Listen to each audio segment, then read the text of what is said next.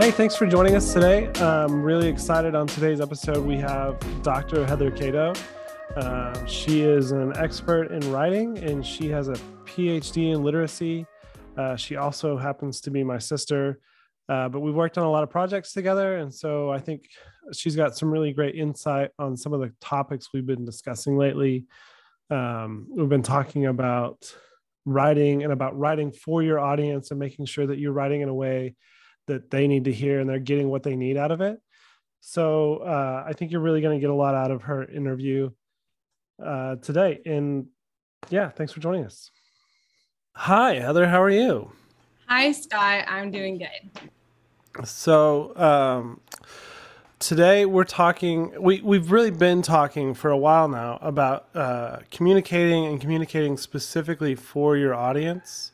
Um, and uh, and how to write in a way that the audience hears what they need to hear from you. Because you know when we're making ads and when we're doing marketing when we're trying to pitch ideas like it doesn't matter how we feel about our writing. It matters how it's received. Um, so heather uh, has a lot of expertise in writing. Can you um, tell us a little bit about your background? Like you, you've been you've taught writing, you've been studying writing. Yeah. So I um, was a school teacher for a long time, and I taught language arts, included writing. I'm a um, national writing project teaching consultant, um, which wow. means that I went through an extensive training about writing instruction. I uh, recently com- completed my uh, PhD in literacy and my dissertation was on uh, writing assessment. So it was all about writing. And then since then, I've started writing with a marketing company um, that focuses on kind of political, uh, government, and educational um, endeavors. Nice. So a little bit of everything. That's great. Yeah. Um, I kind of stepped on the first question there a little bit, but uh, a little. Yeah, so yeah. Sydney, you go. We were kind of hoping to talk about like, you know, you giving us the scope of the kinds of projects you're working on currently. Yeah. Yeah. So what we're looking at, we're um, a startup marketing firm, and we're really looking at engaging um, different um, clients in that political, uh, educational, and government space. Um, and we're looking to help them really elevate their marketing. If you look at a lot of government websites and things like that, um, a lot of them have not spent a lot of time focusing on marketing. But as the space, as the digital space continues to get more crowded with noise, they're realizing that they need to find a better way to communicate their message and get it out there to a, a broader audience. So they're turning to marketing companies to help them do just that. Wow. Um, well, so tell us about what it means to write with the audience in mind, to write what they need to hear. Like, what does that mean to you? Yeah. Um, it's kind of funny. You, you kind of assume that once you learn how to write, you just write. But really, if you're writing for a children's book or if you're writing um, a dissertation, those are two completely different purposes and different styles altogether. And so, um, for writing with a marketing lens, I think really takes it to a different place where um, a writer is always focused on who their reader is. But I think that in marketing, it's a little bit um, different of a focus because you're really wanting to connect with that uh, reader on a different level. So, um, writing for marketing, I feel like has a whole different awareness of who the audience is because you're actually compelling them or um, trying to get them to do something, to act on whatever it is that you've written. Yeah. Yeah, that's great. So, so Scott mentioned that you guys, and we talked about it in one of our previous episodes, that you guys worked on a proposal together. Um, without getting into too much detail about the client, could you kind of just tell us about the process and how you wrote keeping um, that client in mind? Yeah. So I think the biggest thing, um, if you've ever uh, gone house shopping or maybe you've even um, watched a house buying TV show, um, on just about all the house buying TV shows, the first thing someone walks into the room and says, Oh, this paint is awful. And that's so frustrating to me because you can easily change the paint. It's not that big of a Yeah. deal. Yeah, sure. Um, but when you walk into the house, you've got to like, it's got a certain look and feel, and you have to be able to see yourself in that house, which is why your realtor tells you to declutter everything and take down all the personal things before you sell your house. The same is true about marketing, like the writing component of these proposals, is that I can sit there and fill pages about all the wonderful, amazing things that I am doing or our company is doing. Um, but they don't need to see all of my tchotchkes. They need to be able to see themselves in the house that I'm building. And Mhm. so they need to see themselves in that proposal. How are we hitting the needs that they have addressed? And how in turn are they going to be able to um, connect with their audience? So it's kind of, I'm not writing for myself, I'm writing for my clients so that they can see how they will connect with their audience. So it's like a yeah. almost a three part removed um, audience a little bit. Yeah, so so what was the feedback that you guys received on on that proposal that you guys were working on? Yeah, sure. So usually when um, a lot of like I've read quite a number of different proposals for a variety of things, and a lot of times people will say, "We will do this. We will provide you this service. We will be able to blah de blah blah." Those are all pictures in the house. So for this proposal, we took all the pictures out and we said, using social media, you will be able to connect with your client by doing this. We will partner with you to help you do this. And um, the feedback we received from that proposal was y'all's proposal was the only one that told us what we were going to do. We actually were able to see ourselves in that proposal. And so that was that was super exciting feedback to hear because Mhm. we really changed it up that um to that make sure that it was focused on the client and the client seeing themselves through that proposal. Yeah, that's awesome. I think that that's important. Like just um, them being able to see themselves in it is obviously what drives it home, right? Puts them puts them in the driver's seat and really can envision it. So that's really cool that you guys were able to do that. Well, and the other part about that is using their language. So, Mhm. for example, we were working on an educational proposal and um, we used the phrase backwards design. Well, backwards design, people use it all over the place, but in education, they really use that for their design process. They are always beginning with the end in mind, doing backwards design. So when we presented that proposal, we made sure that we used the language of the client um, that we used educational ease in what we were writing because they're going to be able to connect better to that.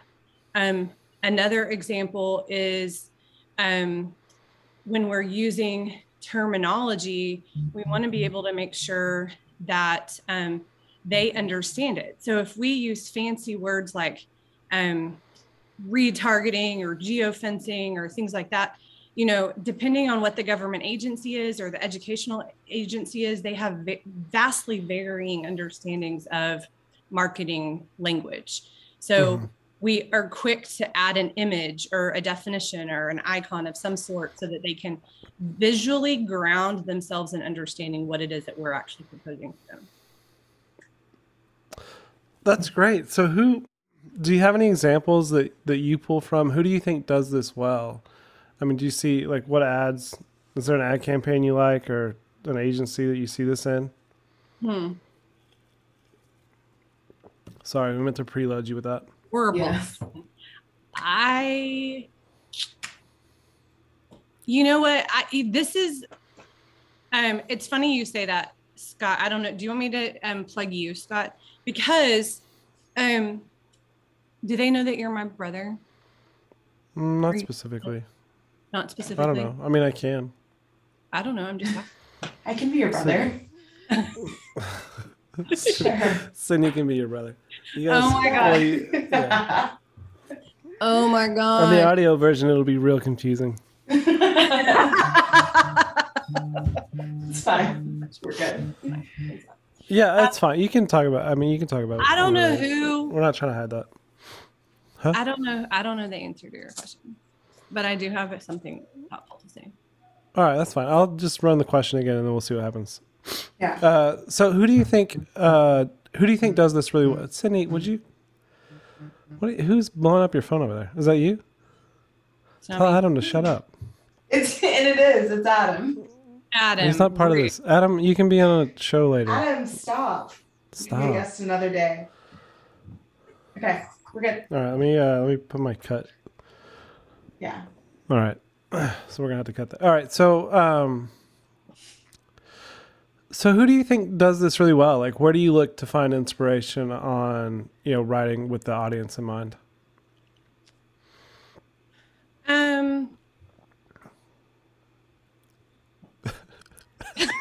That's okay. Oh, you said you had an answer. You, well, what do you have to say? And then maybe Scott can pose the question a different way. It's fine. It's fine. well, one, I keep thinking about Scott and I have spent countless of hours looking at people's website and just dogging them because they're so bad. I And believe so- it. I immediately think about the, all of the ones that are really bad.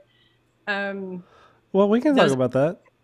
I are the- mean, yeah, I mean, like it, we don't necessarily want to. I don't think we necessarily want to trash individual people, but we can be like, oh yeah, so we looked at, you know, we picked apart a bunch of other content, and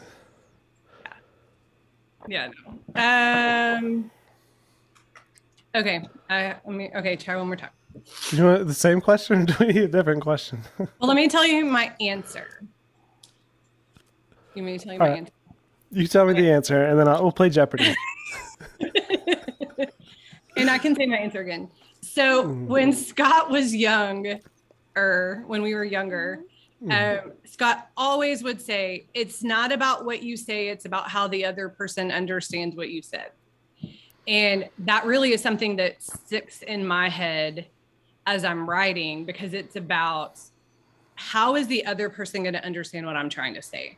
And so when I fill the page with I'm so great. I'm so amazing. I'm innovative and a disruptor. Like you can use these buzzwords all day long, but that doesn't actually show them what you're going to do. It just fills the page with fancy words that doesn't actually even say anything. So I keep what Scott has what Scott said in mind about this idea of I can say whatever I want, but it's not about what I'm saying. It's about how they're going to understand what I'm saying.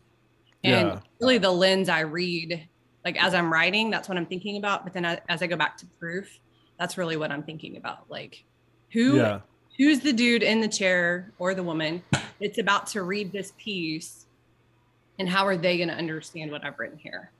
yeah. And I think you know one of the contexts that I I kind of think about sometimes is like parenting. You know, like when you're parenting, like I can set uh, a really high bar. I can set all these expectations for my kids, but at the end of the day, if they don't understand what I'm telling them, then it, it doesn't really matter. It doesn't matter at all. And so, and I mean, like, the other thing too is that I think you also have to be mindful that people, um, or people are busy, they have a lot going on. So even like for us in reading a proposal, um, we've got to also a little bit consider the mindset for which they enter reading this proposal. Like, um, if it's 165 pages, that's a lot. And is it possible to say more in less space? And typically, what I've found is if I cut the adjectives in half, I can get Mhm. a lot more said with a lot less words. Yeah, that's great. I, I think that's really helpful, um, and I think that idea of saying more with less. I think sometimes, you know, when we're writing, if you don't have a clear vision of who you're writing to, you kind of just say a lot of things because you're hoping to catch something that they'll they'll like. But that's great. Right. Do you have do you have any tools or any other resources or anything um, that you use when you're writing to help you know clarify or you have any examples of somebody you really like? Um, well, I think that one of the things that I really um, I also try to be mindful of. I've spent a little bit of time in like visual science. So hmm. it's hmm. not always just it's not always just about the words on the page, but maybe there needs to be a graphic to connect to the words that are on the page. And that can be just as meaningful in pushing the story forward or drawing the reader's attention at just the right moment. Um, because if it's, I don't know, seven pages of just words, we yeah. know people's eyes start jumping down the page and they're not actually reading every single word. Right. But if you have an image to anchor what they're reading, and then then they'll, they'll, they'll persist longer in the reading. Um, wow. Yeah, that's great. So, um, I don't know, even just watching, I think um, for me, having taught for a long time, I watched kids learn how to read and I watched kids, um, specifically middle school and high school kids, learn how to build stamina in reading. Mm-hmm. And so I would um, notice all their tricks for all their fake reading, and they would be pretending to read, but yeah. I could always catch the pretenders. Um, and I think that that's actually been really helpful um, yeah. because I know that like we can read people can read maybe like two three paragraphs before they need like something to shift their attention because if you're moving on mm. the hmm. fourth or fifth paragraph about the same thing they're yeah. checking um the and it's actually true there was a there's an author lois duncan and she writes young adult books but that's one of the things that she said is early on in her writing career back in the 80s Mm-hmm. She would write, um, the beginning chapter was this long exposition of just building um, climax and setting the setting. And it was very slow start. And what she, um, the publishers came back and asked her to revise her books for the next generation. And the biggest thing she had to do was cut out the first chapter because kids want to start at the action. They don't yeah. want the um, long uh, setting chapter. Yeah. Which is true for all of us nowadays, really, right. is we want to start right in the middle of the action of the story. And yeah. so that's that is true in fiction, but I also think that that's true in our writing um, with right. writing to an audience because we've got to get to the meat of what we're trying to say to grab mm-hmm. their attention so that they're compelled to want to continue to read. Yeah, I think I think that's true, and especially because I know that me, like when I'm consuming content, I don't want to, you know, I don't want to spend a bunch of time to figure out if this is going to be valuable. Like I want to know is this worth my time? If I'm, you know, if there's an hour long show or if I'm reading a book or whatever, like I want to know up front is this going to be worth my time, and then I'll go with you on the journey. Yeah. And like if I click um, some article on the internet, the first thing I do is always scroll to the bottom because I want to see how long it is. Like, what's my commitment having to read yeah. this piece, right? The other yeah. thing I'm looking for is what are the big bold headings? Because if they're not telling me in the headings what I'm reading as I'm going through the piece, then I, I've, you've probably already lost my interest. Um, yeah. And so sometimes even just being honest about um, your your life as a reader, I think, can also be helpful in um, doing the writing because I, I would you want to read all of that? I don't want to read 67 pages of why right. it's awesome. So no. Yeah. Right. I don't care. I'm not I'm not here for your story. I'm here for my story. Right. And that's that's the truth of it. Exactly. I think another well, thank you. Yeah. Oh, go ahead. Yeah. I think another thing to consider when you're writing is um, it's not the same as when you're talking. When you're talking, it's kind of almost the stream of consciousness. So you say one thought, add a comma, keep going, add a comma, keep going, add a comma. Um, and so it just, you can, your sentences can be a little bit longer in speech than, um, in, in, in I guess you could say your sentences can be a bit longer in informal speech mm. than in professional writing. And so um, a lot of times you may have like five really great ideas or six really good examples but to say um, to a client we can provide services by x comma y comma z comma a comma b they've already lost you and so keeping mm. the sentences a bit shorter in nature i think is also really helpful to um, even keep the pace up of the reading. People can read Right. short sentences a lot quicker. And so then I think that um, they're more committed to read because they're not having to digest a big complex sentence. Yeah, that's a great note. I think that's uh, something I've seen a lot of. So that's a great note. Thanks so much, Heather, for uh, all your insight today. Yeah, sure. I feel like thank you so um, much. we have a bunch of things that we're continuing to work on. Uh, one of the things that we're gonna we're working on is like, you know, kind of a concise uh, set of notes for, you know, ideas to be thinking about as you're copywriting, and so we're you know we'll definitely update that with a lot of these ideas. So. Yeah, thanks. Well, thanks again for joining us. We uh, we really had fun with that interview, and uh, hopefully we'll have more content like this for you coming up. Uh, we've got some other guests coming, but we also have cookies. I we keep teasing the cookies, and I have yet I've yet to get anybody to take us up on the cookie offer. This is a fresh baked chocolate chip cookie. I made this today, and we will send these out to someone who DMs us that they subscribed. Um, so like, subscribe, follow. You can find us on Instagram, on Facebook, you know, wherever you get your finest social media at Why Though Films. Thanks so much.